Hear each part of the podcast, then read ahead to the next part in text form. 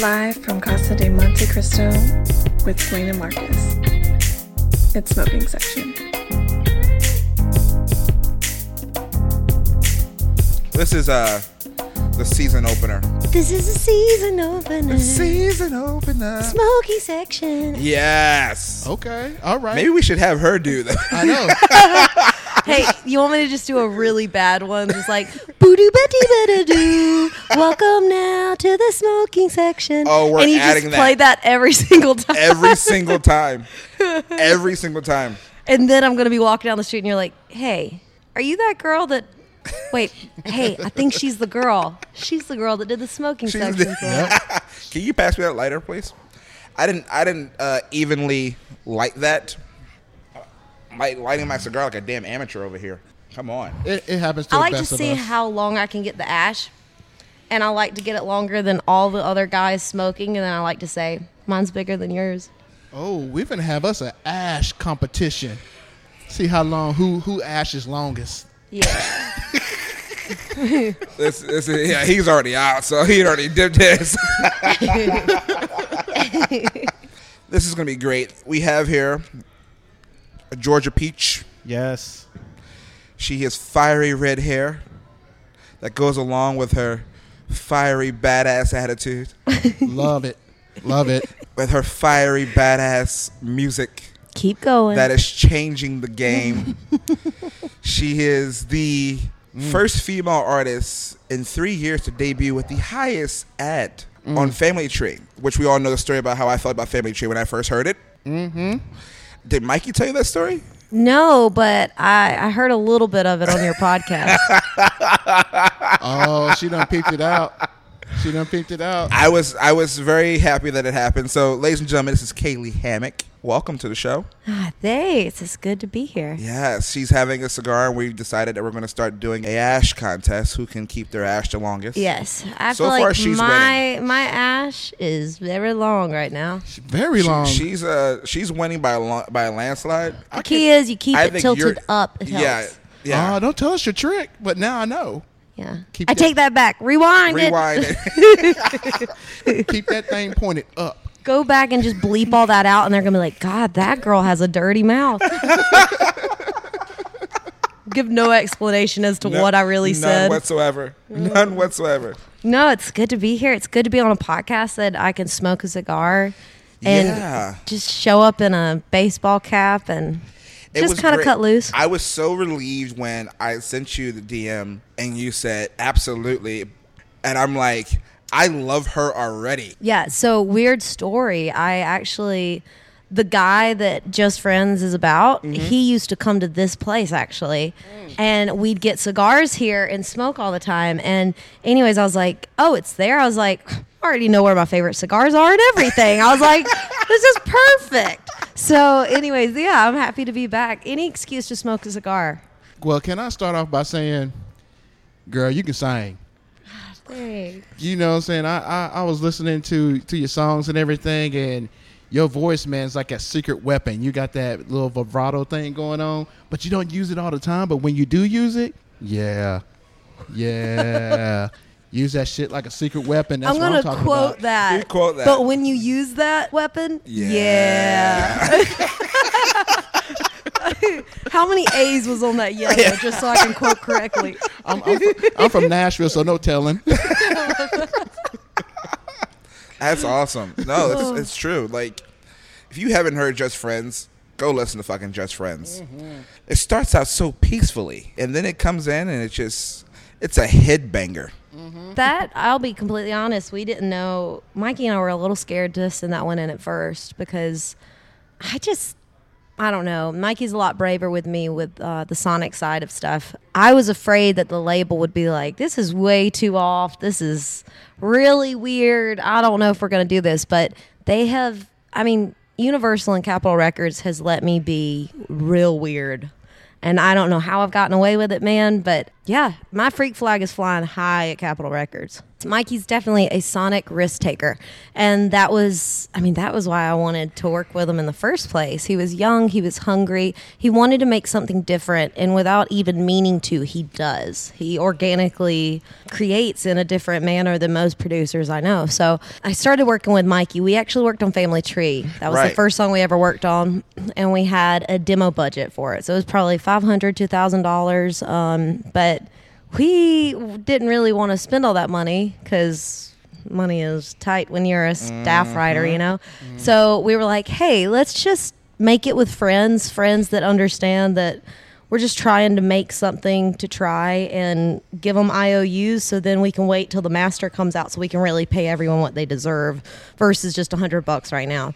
All of a sudden we got all of our friends together and had it all kind of just happened. Uh, Mikey and I worked probably 50, 60 hours by ourselves in his little studio and Family Tree just happened. So, just friends, when that came to be, it was kind of a shot in the dark. It was two different melodies that I'd written about the same guy and couldn't figure out where to go with either of these songs. And brought it into the room one day with Mikey Reeves and Aaron Raitiere. And I played both of those melodies for him. And I was like, I wish I could just put them together. And Aaron was like, Well, why can't we?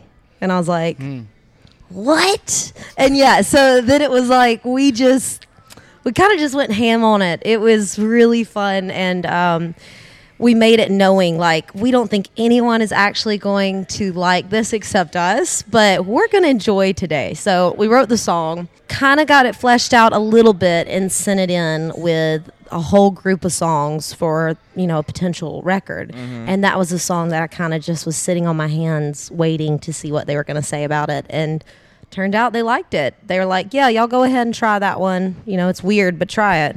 Uh, It's really it was the biggest risk we took on the record. I feel like, um, but it turned out I feel like to be one of the best because of it. Right. It's so much fun when you are on stage and you start that song and everyone that doesn't know you. They like they're like okay like we're gonna go get a beer like we're gonna go you know Yeah. it's a slow sad song and then all of a sudden you like the whole band comes in on that first hit and it's Yeah. like yeah Yeah. listen up.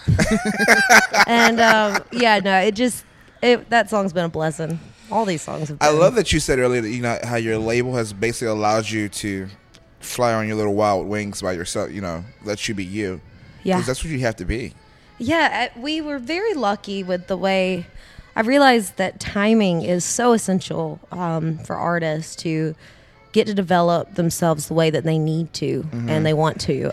Man, some people get record deals right off the bat. And I used to be mm-hmm. so envious when I was younger of those people that got, you know, a record deal at mm. 16, 17. But when I see them losing control of like their creative process and getting more or less controlled by the bigger people on their team versus getting to be themselves, it, it breaks my heart. And then I realize now, looking back, that I was the lucky one to get to kind of work behind the scenes and work outside of the spotlight on myself actively for years and years before anyone ever knew who I was to even notice me, so that I actually had time to kind of just get my craft together, you know, before before the spotlight was shown on it. That's So- crazy because you know a couple of years ago, I was at Honky Tonk Central Okay.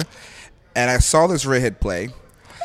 You are the only artist downtown to this day, and I work downtown now.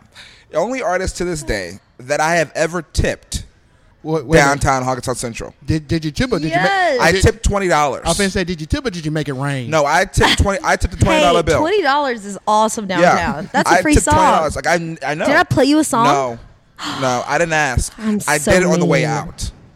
I'm so mean. I did on the way out. Oh, well, that honestly means the world to me when someone gives me money and they're like, "I'm just giving this to you because you're good," and I'm not. I'm not asking you to sing a song for this. I'm like, he really liked me. like, oh my god, He really? really liked me. He really did. yeah. I've but I'm to this day I still haven't. I've never tipped any because I have a lot of friends who play downtown. So it's like they, they yell at me. Man, that was how many years ago? Then two and a half years. Two and a half years, three years. Man. Yeah, when I was making money. what were you doing downtown? Uh, I, well, I was just down there drinking that night. Uh, but no, I was um, I was working for a, a, a tech company at that point in time, so I was still had I still had constant paychecks coming in. Uh, we won't we won't name the name. We don't. No. What's We won't name the But it rhymes with schmoogle. I'm kidding. no, or fahu. No kidding. no, it, it- no. It's a it's we're gonna say it's just a fruit. It's a fruit. Banana? I love that. Ki- I love that tech one. company is up That and tech coming, but is a I fruit really company. I believe in them. it. I love Um, it. Hopefully, they're listening I on my phone. I feel so stupid. I haven't had enough coffee yet. My brain cells don't wake up until about two every day now. oh now. my god! So I listened to an episode, another episode of a different podcast with you, and she got a phone call from Luke Bryan one time before I saw. it, Yeah. before she was uh, big. Yeah. Back back when she was in Georgia, I think. And my, right? my whole the whole thing was that I loved about it was what she said, "I know fifty Lukes." Guys, like I still think about that. Now it's a funny interview, you know, thing to talk about, but like I can't tell you how many nights I laid awake and thought, you said that to Luke Bryan. You you get a phone call from someone that you admire, like an artist that you mm-hmm. admire, and you and you sass just sass at them, like. He, but that's but that's good though. That's brought him. That brought him back down. you know what? I don't know if I was put on this world to make everybody happy. Maybe I'm just here to cut some people down every now and then. That's good. Keep them grounded. That's good, but it, that, makes, No. that makes them happy at the same time because it humbles them. Right. Oh Lord, no! Yeah. I man, that was a really funny day. I was I just turned seventeen, and um, I've been playing around in my hometown kind of area and the surrounding cities and stuff since I was thirteen. So I'd started slowly kind of building a gathering of people that come out to the shows and stuff, and I enjoyed it. But I was kind of still in this constant like just loop of playing the same bars, you know, every night. And um, turns out that my dad is a well driller, and he drills water wells for um, a couple different cities in our little rural area. And he was drilling one for the city of Leesburg. And Miss LeClaire Bryan, Luke's mama, worked for the city of Leesburg or the town before she uh, retired. So my dad met her and pretty much just started a conversation with her. And my dad can talk to literally a wall and make it his friend. So uh, I feel like you can too. Yeah, I definitely got that from him. Yeah, yeah. I don't know if the wall will be my friend, but the wall will be entertained.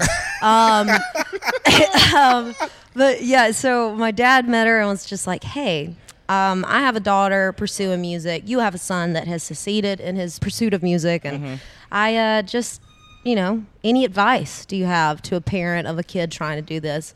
And Miss LeClaire just said, I've heard about your daughter. Tell her to come see me. So my dad came home that day and was like, you have to go meet Luke Bryan's mom. And I was like, why? Like, wait, what?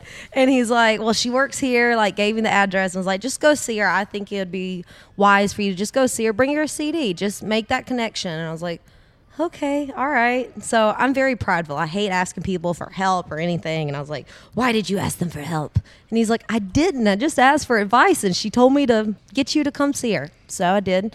Uh, I walk in there and if you don't know Miss LeClaire, go on Instagram and search for her because this woman is a hoot. People think that Luke is the character in their family. Oh, just wait. This woman is hilarious. I love this woman. But she, uh, she's sitting at her desk. I walk in and I'm holding my burnt CD that I wrote in permanent marker, the titles on, and it's all crappy music that I wrote when I was a kid.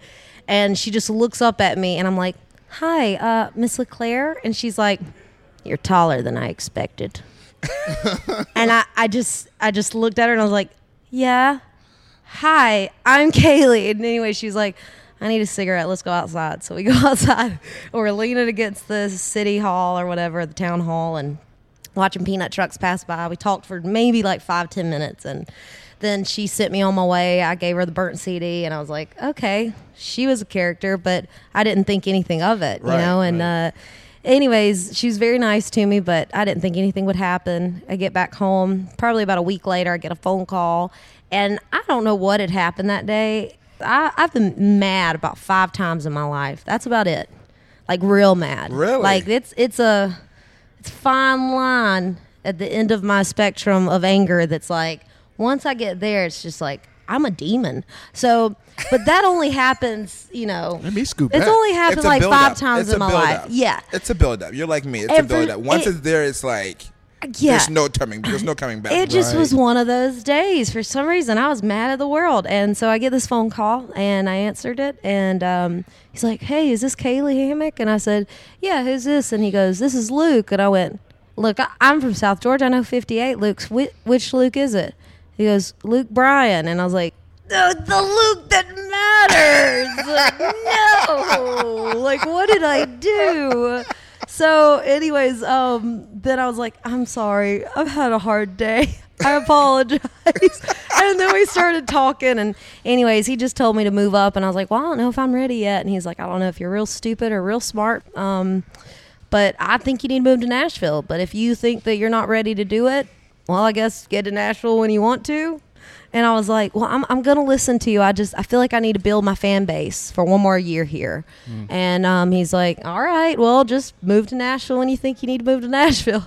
And um, anyway, so the next year I just worked my butt off playing gig after gig, trying to just build that fan base as hard as I could until I was going to leave. How amazing was it for you that you had that stamp Um, at 17 years old? Yeah. Man. I've I've been blessed with. Um, I am an animal of encouragement. That's something I've realized very early on in my life. It's you'll get a lot farther if you leave me with a carrot than if you kick me in the ass. And I don't know. I I've been very blessed with the people that have been put in my life to encourage me towards it. Um, when I was 13, John Berry, um, a country singer, you know, heard some of my original music and encouraged me to move to Nashville. Got me hooked up with um, a writer at Universal Publishing, which is actually my writing house. It was a weird full circle. That was the first publishing house I ever walked in, and it's the first publishing house I got a deal at in Nashville. So my life is a weird series of full circles, but. Um, anyways, uh, getting that connection, um, then starting to write with Richie McDonald from Lonestar, Oh. um, and those people encouraging me and kind of giving me some guidance and mentorship uh, when I was so young, starting out here.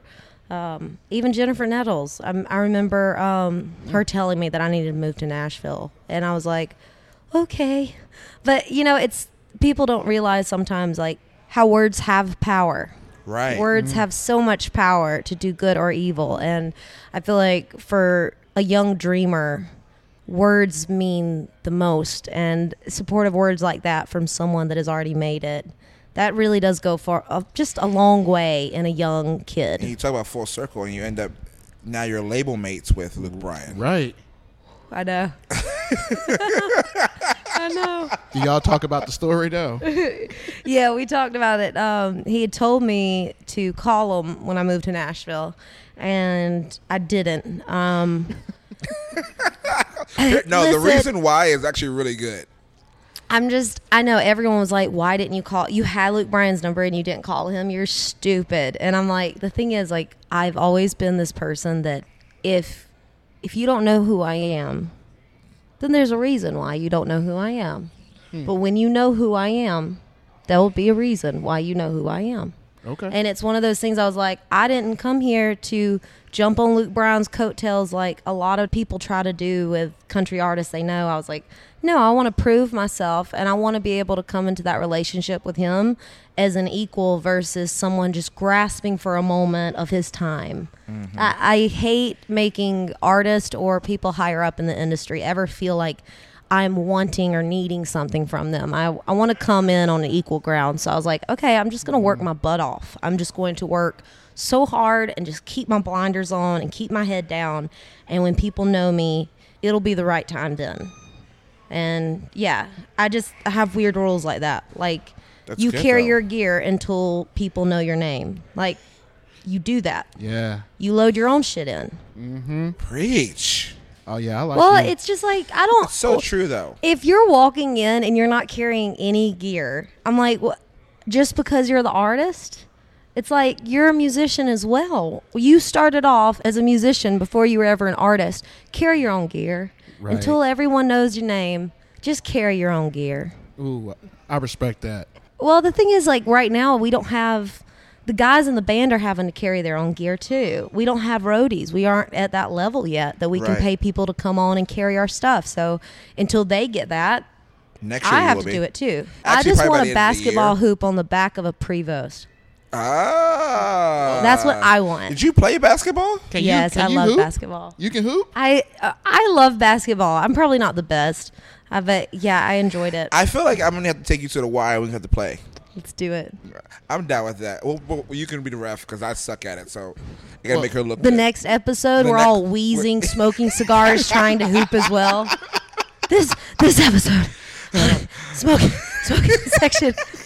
like, oh shit, I'm out of shape. Wheezing, sweat. I sweat within the first ten seconds, so we're, I'm done. Oh god, I I once did that like online dating thing. I don't do it anymore. Bad decision. but I was talking to some guy from he was originally from Chicago and he's like, "Hey, like uh, you played basketball?" And I was like, "Yeah, I played basketball, you know, blah blah blah." We start talking. He's like, "Well, why don't, you know, like we go on a date, like why don't we go play basketball somewhere?" And I was like, "Sure." And then I realized how hard it is to get to know someone when you're playing one-on-one full court press, running after each other. I'm like, "So, what do you what do you do in your off t- time?"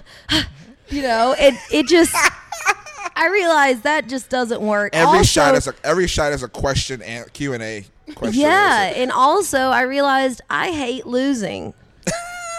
so if you if you lose to me, then caveman mentality is that you're not strong enough to protect me if wolves came after me. So you're not strong enough to date Oh me. my but if you lose, like if you win against me, I'm just going to be mad. So It's a double edged sword. I yeah, know. I think doing anything competitive on a date is a bad choice. At That's a- least in my Oh. in my opinion. That's more like a that's more like a two month thing, three month thing. Right. Well, then when y'all play, yeah, I'm on ref. I'm just gonna stand back and watch. It will be hilarious, actually. We'll and I'm bring- gonna be like, we'll "Come bring- on, Blue! you didn't see that? Come on, Blue. Come on, Blue!" come on, Blue. I never even understood as a kid why they called the refs blue, but I just remember watching this old man in the stands do it one time, and then I was like, "I'm gonna do that." Do that and then from on. then on, like I was like five years old, and I just stand beside the court and go, "Come on, blue!"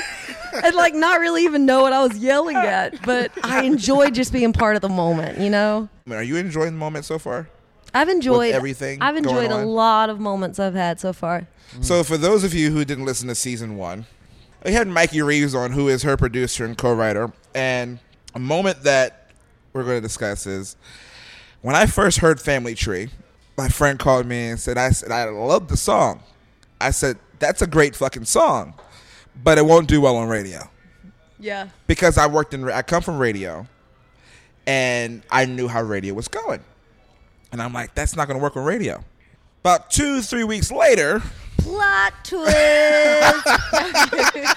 just go and give him a swift kick with those shoes. yeah, right there. yeah, yeah, with the cheetah print shoes on right now. What, but, uh, about two or three weeks later, um, I get an email of the Atlas every week. So about two, three weeks later, I see in big ass capital letters, Caylee Hammack Family Tree as the most added female debut single in three years. you, you, you. I had the biggest smile on my face, and I and I never. I'm the type of person who I would never admit that I'm wrong. I'll just be like, "Oh, I see your point. I see your point," but I never say I'm wrong. I called that friend I love that. and I said, "You're getting right here three words." Yeah. I said, "You will never hear me say it again," but I was wrong. Well, you know what? She's sitting right here. You can say it right to her. And I said it. Yeah, now I said it to the producer. I'll, I'll accept a formal apology. Yeah, uh, yeah. I said it to producer to co So now I would say to you, I'm sorry.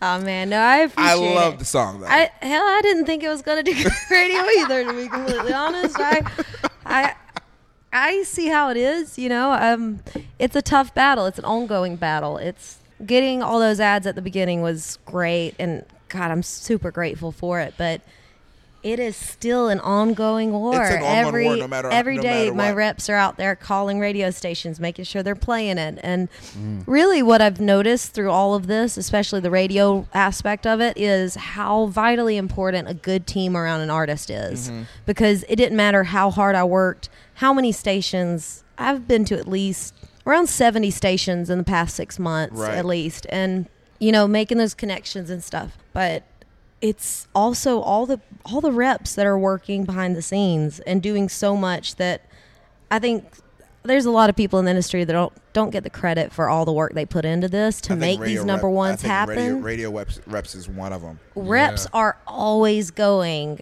they're always on the road going out to get those ads getting those spins for their artists having to fight against all the other music that's coming in constantly you know mm-hmm. trying to make sure that their artist is staying on that chart and getting played in those areas. And each rep has 12 or so regions that they have to cover. Right. and yeah no it's just i'm really impressed by capitol records and everything that they've done. It's it's really been mind-blowing to see how important a team is and how good how good a good team does you know what i mean Sure enough, Family Tree is climbing the charts. Yeah. it's it's slow it's climbing though But you and know i'm just what? grateful for that Here's the thing, though. It- there's nothing wrong with a slow, co- slow climb. yeah that's what all of my team said they're like a slow steady climb is perfect As long like, as you're going up, Go no matter faster. what. Right. No, as long as you're going no matter up, that's all you need. yeah I mean, and, and I always tell people, you know, not that this is a goal, but the slower the climb, the bigger the check. Very, very true. I want this thing to climb for 200 weeks. Everyone, like, they're like, God, if I have to hear that family tree song one more time, it's like, ain't nothing, ain't nothing. They're like, oh, God, again? Again? They just played it. It ain't go- it ain't going nowhere. It's staying around. Staying on the So- hunt. Staying on the hunt. Now, that's Man. all. That's that's what you need. Um, That's really been the coolest thing is playing it and it's you know you see these videos of people singing along to Jason Aldean or the brothers or someone that now is like made it, you know, Mm-hmm. and it's just like I watch it and I'm just like, oh my gosh, oh my gosh, I want that, I want that, I want that so bad. And then I play a show and all these people don't know me, which is totally okay. I'm a new Right. artist. I'm out here for a reason, you know, Right. so they can know me next time. And um, getting out there and then I say Family Tree. It's the last song in every set. When I say like, guys, this is Family Tree, and three girls in the back scream and then run to the front, that's literally what I live for at this point. Like I I can't explain how excited I get when I look out and I see people singing along to it or singing along to songs that I haven't released yet. And I'm like, how did you even know this song? I mean, it just, I am living for the people that come to these shows. I follow you on Instagram, and I saw that someone had a shirt with your face on it. Yeah. and I don't mean like a shirt with my face on it. I mean a shirt that was made completely of my faces. Yeah. What? Wait, Um, Yeah. What? Yeah. Yeah, it's a whole shirt with just my faces all over it. He even cut the sleeves off of my face and then made armbands with my face on it. Wait a minute, but you, wait a minute. You said he. I was thinking it was a she. Yeah, no, he? it was a dude. It was a dude. He wore mine, and then his girlfriend wore the Marin Moore shirt. They had two shirts with our faces all over them. If that doesn't tell you that you wanted something, I don't know what the hell it does. Right. That guy made my day that day. I mean, I'm telling you, some days are not very glamorous and it's hot and we're in a sprinter van with a bunch of boys and we're all stinky, even me. Girls stink too on the road. all of us are stinky and we're tired and it's hot and there's no AC and then you get on stage and a dude has a shirt completely comprised of your face and it's just it's a great feeling It was great seeing that video. I'm like, she pointed out in the video. It's on Instagram. She pointed out, and I'm like, holy shit. And then she shows a picture, like she holds her shirt up, and then she goes like this, and it's like, I'm like, no. I'm like, this fan really did that. he really did it. He really did it. it i mean man i always talk to my fans afterwards because it's like why do you like me i don't even know but i'm so grateful you're here like people like that just make my life it just makes me so excited to be like you thought of this like you didn't just come to the show you went online and got a shirt made with my faces on it like that sweatshirt of oprah that i want this is amazing you know so I don't know. I'm, I'm really. I just keep saying it. I I need to get more adjectives because I keep saying that everything feels unreal and that I'm super grateful. But God, there's no there's no better words than than that to express how I feel. Have you felt like you made it yet? No. Okay, that's a good answer. But you know what? That's a You're- good When, answer. when when do you think someone's made it? What would you define that as? Because everyone's Hmm. idea of making it and I your idea of success is very different. Give me y'all's idea of success. My idea for an artist okay. Is having if they can if if they have I want to say especially an artist coming from a country artist coming from Nashville I want to say having your first sold out show in New York City or your first like your show not like you're on the bill as an opening Headliner act like show. you're the Headliner. headliner Yeah. your first opening show in in in New York City or in LA by yourself if you have sold out that to me tells me that you've made it I could definitely see that. because those are two big markets that are obviously popular in in two different genres. Mm-hmm. Yeah. And when you can sell out in those two areas, then I'm gonna rent out a Starbucks in New York City and sell it out next week. are you and really I'm gonna do make it? it. Do it. do that shit. I don't give a shit You what didn't say how big the I didn't place say how had to no, be. it didn't have to be that. No, no, just New York City, You think we can like rent out a shoe store or something Probably. like real small? probably, a hot dog booth? probably. Kidding. We're coming up with you. We're gonna do it. Yes. All right. What's your idea, Dwayne? What's your idea of success or uh, making it? or making it again the big arenas but when you have that song and it's for some reason when everybody turns on that flashlight and it looks like on your phones and it look like fireflies just flying in the air That's something that I never, I've never felt brave enough on stage to go, everybody take your flashlights out. No, I still haven't felt that ballsy on stage, you know? No? Nope. I won't ask people to do it. I'm like, I kind of want you to do it on your, your own. own. Yeah. It's almost like when you ask a guy for flowers, I'm like, honey, if they ain't going to just bring you flowers, they, they don't mean nothing if you got to ask for them. So my thought is, I'm really hoping that somebody listens to this and then they're like, "Hey, let's start a Facebook page and alert everyone going to the Caylee Hammack show yes that at this time in the show we're going to turn our flashlights on Mm. and surprise me." I would, I would ugly cry. We should I, make, I just, I feel like we you should ha- make that happen. you have to have a really big crowd and they have to be singing along for me to go. Mm-hmm. "All right, now bring your flashlights out, everybody. Mm. what I can see happening is the beginning of Just Friends, people had their flashlight out doing it, and all of a sudden you just see everybody just go with their hands and their flashlight just go up and down it start bouncing and just start bouncing. the one person that has epilepsy is like, oh God, no. don't fall out We have to start putting a warning in Yeah. the show before that. hey guys, um, you could keep the jumping to a minimum. Keep it to a minimum. Yeah, I, I really I'm excited about all those moments. I feel like when I dream and scheme, my brain is like Mm-hmm. one year ahead financially and um, has to be. just stage wise. You know, I, I'm thinking of things that I'm like, oh, this would be really cool, but mm, I can't really have that because how would I bring compressed gas with me in tanks on the airplane? You know. I, I'm looking That's into why like make some buses. some crazy stuff on stage and then I'm like I can't do that can't do that That's why they make buses. Yes. but I am I am always about one glass of wine away from getting on Amazon and buying one of those t-shirt guns you know they're like Oh, the- 150 bucks and they'll shoot t-shirts out Oh, you should totally do but that. But the thing Who is you got to that bring nowadays a, anymore. you got to bring a tank of gas I don't know but I am I'm going to make my show like Do a it. Cirque du Soleil show You should. I've totally never do been it. to one of those, but I've heard they're fancy, Oh. and I'm gonna go someday to research. you need to go go to one Go to a Pink concert. I've heard that she puts on one hell of a show. Oh, I've never seen her live. I've always I've always watched like the DVDs and the, and Netflix that she's had. She had a Netflix special, and um, I've never. I, and I'm a huge like Beyonce fan. Huge Beyonce fan, Who is it? but I'm I'm I'm borderline. I'm I'm probably gonna go on record. Probably people get cursed out and yelling at me when I say this.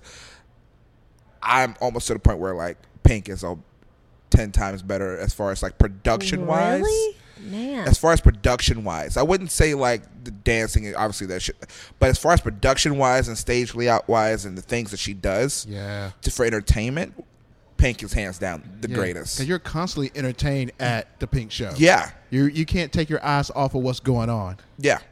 Who do you think? Um, I like to sometimes relate people back to like my parents' Mm-hmm. era of like who would be our Aerosmith, who would be our Rolling Stones. That's a great question. Who would, I- who would be yours? I feel like personally, I've never seen her in concert live, but I've seen so many videos. I get so much inspiration from watching how she works. I do feel like Beyonce may be our Michael Jackson. Like Hands of down, this yes. generation, the way that she puts on a show, Yes. the way she's able to, she's almost able to emulate him in a sense, like how she can stand on stage and do absolutely nothing for a crowds are full passing minute. out? Yeah. Yeah. I mean, Yeah. remember when was it the Super Bowl that he got on stage and it was And like stood four for- for- minutes? And and have you ever seen the, ba- the behind the scenes thing? And the guy was like, "Okay, No. Michael, okay." I like bet he's the like stage screaming. manager's like he's screaming freaking in the headset.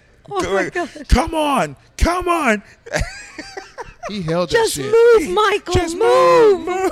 And then he, Michael just twitches his foot. And Yeah. you're like, oh my God. And the stage manager's like, more Michael. okay. No, I I completely agree with that. She is today's Michael Jackson. Yeah. I think Bruno Mars is today's Prince. Mm, Bruno Mars shows are ridiculous. I have always wanted to see Wait him. till you see him in live. I've, man, I could see the James Brown, of, like, inflections as well in his work. And also just, like, how his band works. Mm-hmm. Yeah. The Yeah. choreographed Yeah. parts and everything.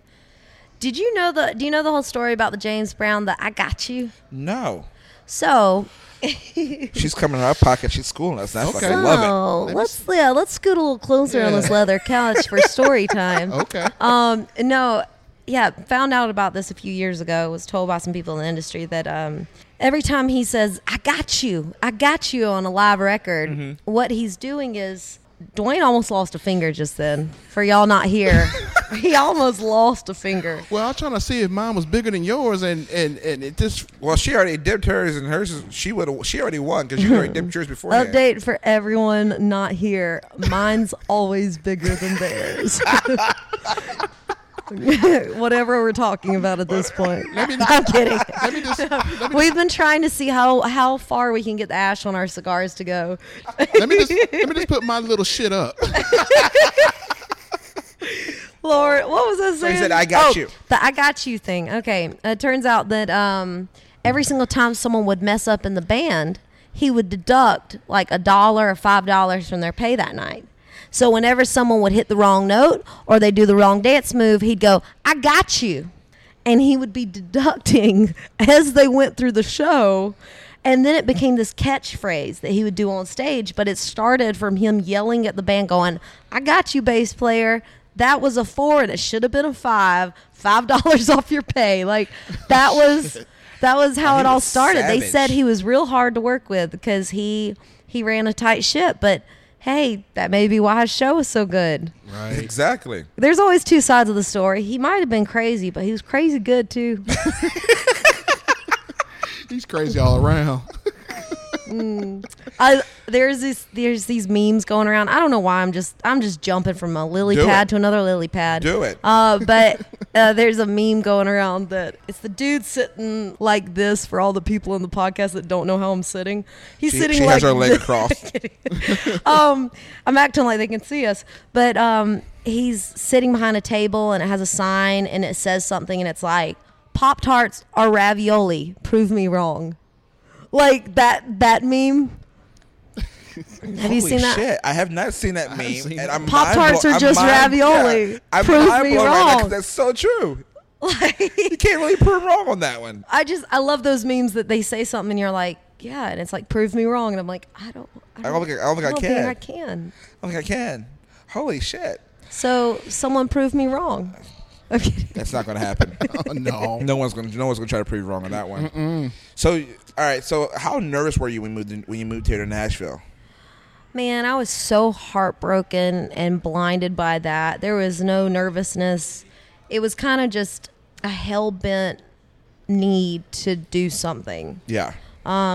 I was 19. I had had a scholarship to Belmont that um, I was so excited for, and I worked my butt off to get. And then um, I was in love with a guy in my hometown, and man, it just didn't work out. I found out he was running around on me, and then um, after that.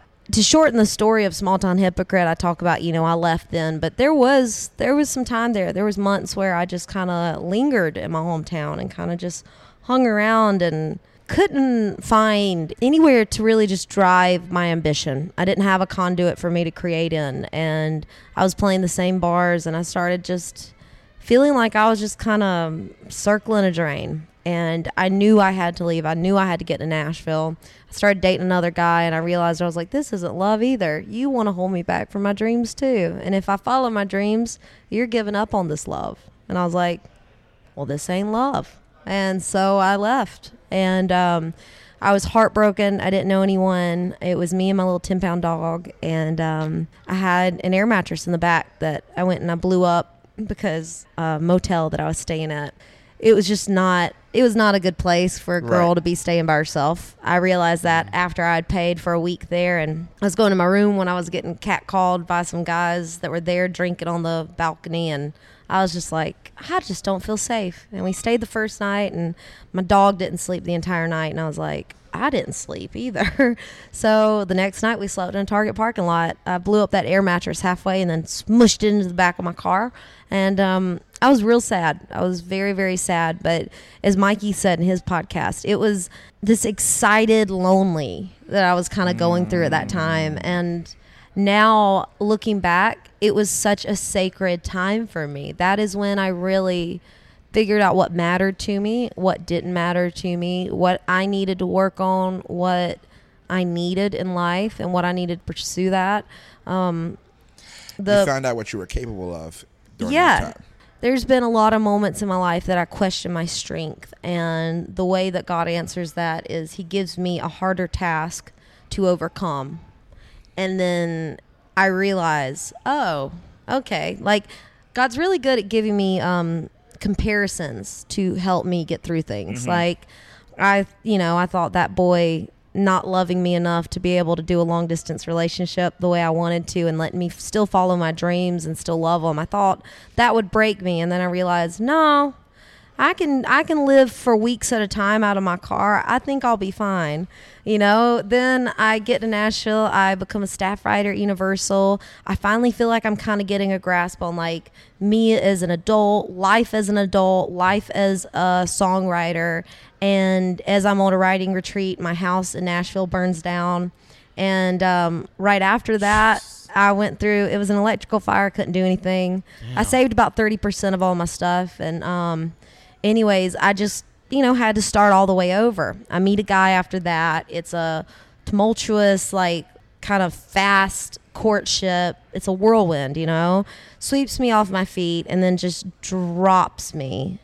And I sat there and I was like, "Oh my gosh, like you know what? I had everything I owned and loved taken away from me. Boy, you can't break me. And it honestly was like, I, mm. I realize now that God has given me so many beautiful examples of my strength because one thing I've always done is I've always doubted this machine that He has made, and I've doubted what I can do with this body and this heart and this soul. Right. And I think that because of that, he's had to give me a lot of hard slaps against the head to go, hey, kid, look, you're stronger than you think. Shut up and, and realize it, you He's know? on your side. Yeah, he uh, he has a funny way of showing it sometimes, but Yeah. you know what? if God didn't have a sense of humor, he wouldn't have made me. So, you know, it's I've been given a lot of good moments to um to become stronger. That's good though. That's good though. You learn a lot from yourself in that. I, I always tell people that you know when I moved here, I learned a lot from myself, and I'm still learning a lot by myself. How'd you move to Nashville? What brought you here to this town? Uh, I always tell people it's school because I started I started going to MTSU, um, but I dropped out about three times from MTSU. I'm a college dropout too. we gotta sit together. um, um, but I moved down here for music. I at that point in time, I was songwriting. oh. Yeah, I was songwriting at that point in time, and then I stopped. Like I just woke up one morning and just literally just had no ambition to write anymore. But I knew I wanted to be in the music business, so I stayed. Yep. I was living in dorms. I decided I'm going to go ahead and move out, and they were like, "Well, you're going to support yourself. Then you're not going to go to school. You support yourself." Okay. No, no problem. Had no idea what the hell I was getting myself into at that point in time. Adulting sucks when you don't know what adulting is. And then when you figure out what it is, it still sucks still sometimes. sucks. So I mean, I did that, and it's like, well, here I am today, close to ten years later. So I've been, yeah, it's been a whirlwind, so to speak. hey, well, you as you said earlier, you may not be making as much money as you were a few years ago, but are you doing what you love? You're doing what you love. I'm happier. You're doing exactly what you need That's to do. all. That's, I'm happier. That's all that really matters. That's what matters. There is a um, there's this great book that I like to tell everyone about for any in any aspect if you're creative or just wanting to do what your heart craves. This book is great. It's um, called The Art Spirit. Um, it's an American painter, Robert Henri, that uh, he was very famous for some stuff he painted in the 1910s and 20s. But um, a great surrealist and realist painter and he has this book that is just a bunch of ramblings that he has said in Wow. different um, speeches he used to go all over and talk to young painters at universities and colleges around the us and um, and also Europe. But anyways, he has so many great one-liners. And when I first moved to town, there was a writer that I worked with, um, Chris Begarnis, that he he brought the book out in this right, and he goes, "This is a magical book." He goes, "I want you to focus on the one thing that." You feel like is weighing on you right now. I want you to like bring it to the forefront of your mind. So I did, and he goes, "All right, tell me when to stop." So he's thumbing through this thing. I tell him to stop, and he goes, "Okay, I'm going to read the first thing on this page because it's it's not a book that you sit down at the beginning and start. It's more or less grab it when you need inspiration and you just need something to get you through."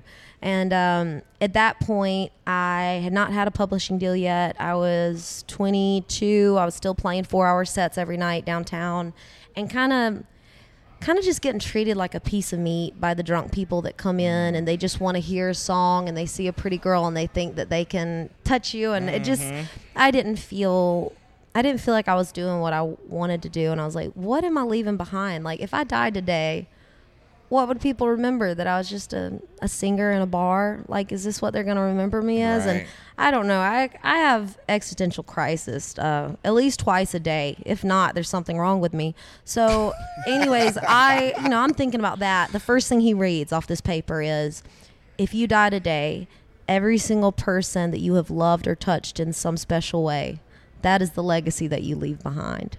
And I sat there and I was like, oh, like, I, and that's when I was like, okay, this is a magical book. So I honestly, I bought the book, and anyways, I just She almost stashed burnt her finger. She almost all burnt over herself. She almost burnt her finger. Trying to be inspirational, getting a little too Italian with my hand movements. Yeah, we're about to we're about to Um, set this couch on fire. no, thank God it's leather. Uh, but Right? if they had white linen couches Oh in here, my God. they'd be gray in Yeah. two days. oh my god. Um, but yeah, I just I do suggest that book for anyone that feels a little stale or stagnant in their creative processes, or just sometimes needs an inspirational one-liner to get you through. The art spirit, I'm gonna go buy that book today. it really it helps. I keep it as like a little coffee book table because it's nice to just pick up and read. Uh, the author is Robert Henri. The book is The Art Spirit. Also, there's a book, um, The War of Art.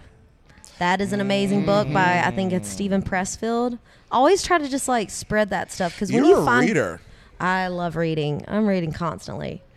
I love that you were a reader. I uh, I have a whole bookshelf of books in my apartment. You've seen my books. Yeah, yeah. I haven't read all of them, But they look really but nice. they look don't really they? nice.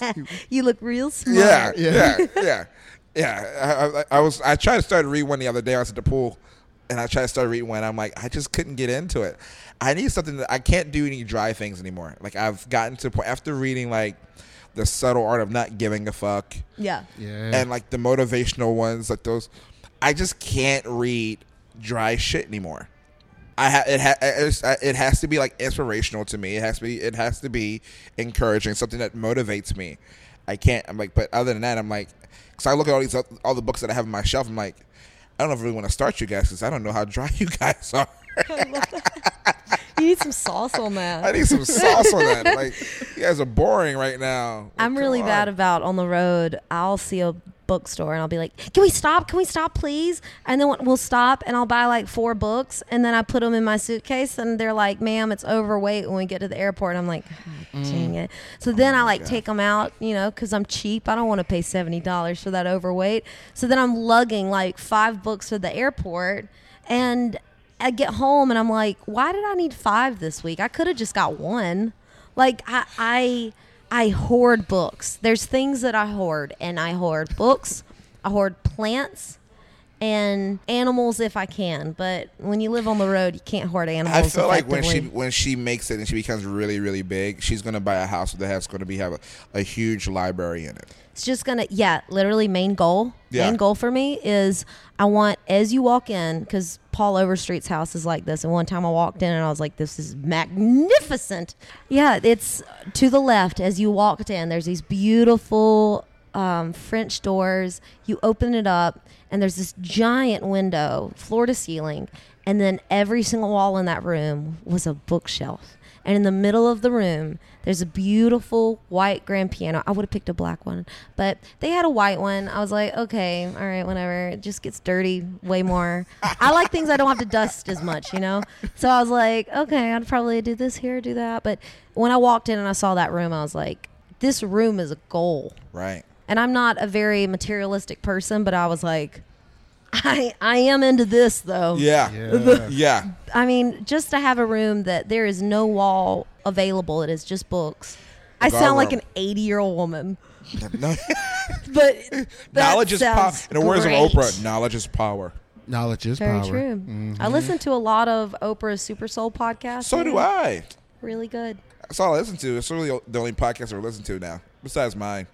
Have you? Uh, do you listen back and do you go like, "I'm a genius," or is it more or less like you go, It depends "Oh, on I shouldn't have said that there. I should have." No, I do both. I do both. Um, Jimmy Allen is the one we had. We had Jimmy Allen, but he's the one I heard. I'm like, damn, I'm really good. And then everyone like, so there's a couple of people. I'm like, oh, I shouldn't have said that. Well, maybe you should ask me because I'm the one doing all the editing over here. So Dwayne's like, actually, I beg to differ. Yeah. Um, talk, talk to me. I'm gonna talk to you. Which ones am I good at? Which ones I'm not good at? We'll, we'll, we'll talk about that off camera. and now for this part of the smoking section, we're going to go through the top five worst interviews. Worst interviews Marcus like has ever done. Moho or Mojo. Oh, shit. That, that show. It happens. So well, it happens. This has been great. Any advice that you want to give to any up and coming artists Yes. that would be listening, Ooh, wow. especially female artists? Yeah. female artist, have your hand in everything. Even if, look, look you don't, as an artist, my day to day, I'm not having to balance my books. I'm not having to make sure everyone's getting paid. I have people on my team that handle that. But I do know how to balance my books if it came down to it. I do make sure that these guys are getting paid and I know what everyone's getting paid. That what I'm trying to explain is like just have your hand just a little bit in everything. When you find a team, explain to them that you want to be explained to about what they do mm-hmm. so that you can understand when you are needing things from certain people on your team, you need to know exactly what they're having to do every day so that you can respect that connection between y'all. You can respect that relationship and also know what it is that you're supposed to do and know what it is that you need to delegate and give to someone else so that the whole team can run effectively and all of y'all can do exactly what you need to be doing. But you have to be willing to do everything that you are asking someone else to do. You know what I mean? And if you do that, I think that people will respect you more. And also, you will respect the craft and every single step of this process because it's not pretty. It's not fun all the time. It's a lot of long days. It's a lot of travel. It's a lot of moments that you wonder why the hell you got into this. But there's a lot of beautiful moments where everything comes together and everyone on your team is smiling and happy because you have successfully done whatever it is. And those are those moments that you're so grateful that you know all of the work that was put into it because it means a lot more when you know how hard everyone worked to make that dream happen. Man, I had a friend that actually asked me like, "Who's your favorite artist?" And for the longest, I I said, "I don't know. I don't really have one and everything." Now I can actually say, it is Caylee.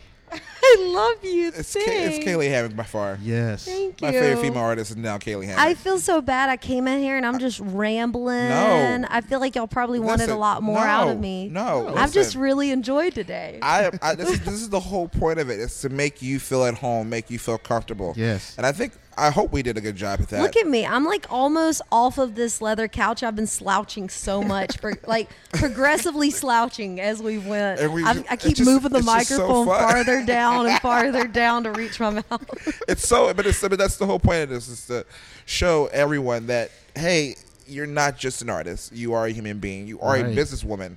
Yes. As well. Thank you. Because that's what you are, and you were a damn good businesswoman, a great great leader. If you are given that kind of advice, because a lot of people don't, Well, it's you you, know don't what know what they're doing. I got into mm-hmm. this for the love of music. I didn't get into this to Right. build an empire, but what I realized was if I wanted to connect with as many people as I want to, and if I want to make as big of a good imprint on this world as I want, I have to work the business. I have to play this game that some people are like, I'm not willing to play the game. And I'm like, all right, well, it's part of it, as awful as that is. But what I do have to say is there's a good way and the right way to play the game. And that's just being straight up honest with people. That's being kind to people because everything comes back to you in this industry. Be mm-hmm. nice. Make true one on one connections with people when you have it. Don't email them, call them. Uh, that's something my Yes. manager, Mary Hilliard, and I talk about. Like, make this entire industry, especially country music, is based on relationships. So make sure that your relationships are strong. Be the person that you would want to connect with. Right. If you're that, I think that only that comes towards you. You know, it just be be the energy that you need around you, and that will gravitate towards you. That's so, She's out there handling her God, shit. she's handling her shit. Namaste. God, I love it. Get your I chakras in line, ladies. I sound so like I sound like a little yogi over here. Oh my God, this has been great. This is a, this is the season opener for season two. Yes. Whoop whoop. You know? Season opener, There you go. smoking section. This is the first episode. I'm gonna really have her. We're gonna take off our beginning and use that beginning. I'm gonna really, I'm gonna really have her do that. Another another another episode of Casa de Montecristo. Thank you for the cigars yes. Yes. and the drinks Yes. and the atmosphere. This has Yes. been amazing. it's been a good hang. Thank you so much for coming. Yes. God, thank you for having me. I'm happy to be here. I love it when she, she when she I told you when she just instantaneously said, "I need another reasonable cigar." You- We give you one. We got you. Yeah, I'll be back for episode two, Exactly. episode three, episode four. They're not gonna get rid of me. We're me. going the road with you. Slowly, like y'all are gonna hear my voice in the back of episodes, and you're like, "How does she even know we were filming today?" Like, and I'm like, "Hey guys, back here." I'll be quite all right with that. quite all right with that. All right, that's it. Thanks, man. All right.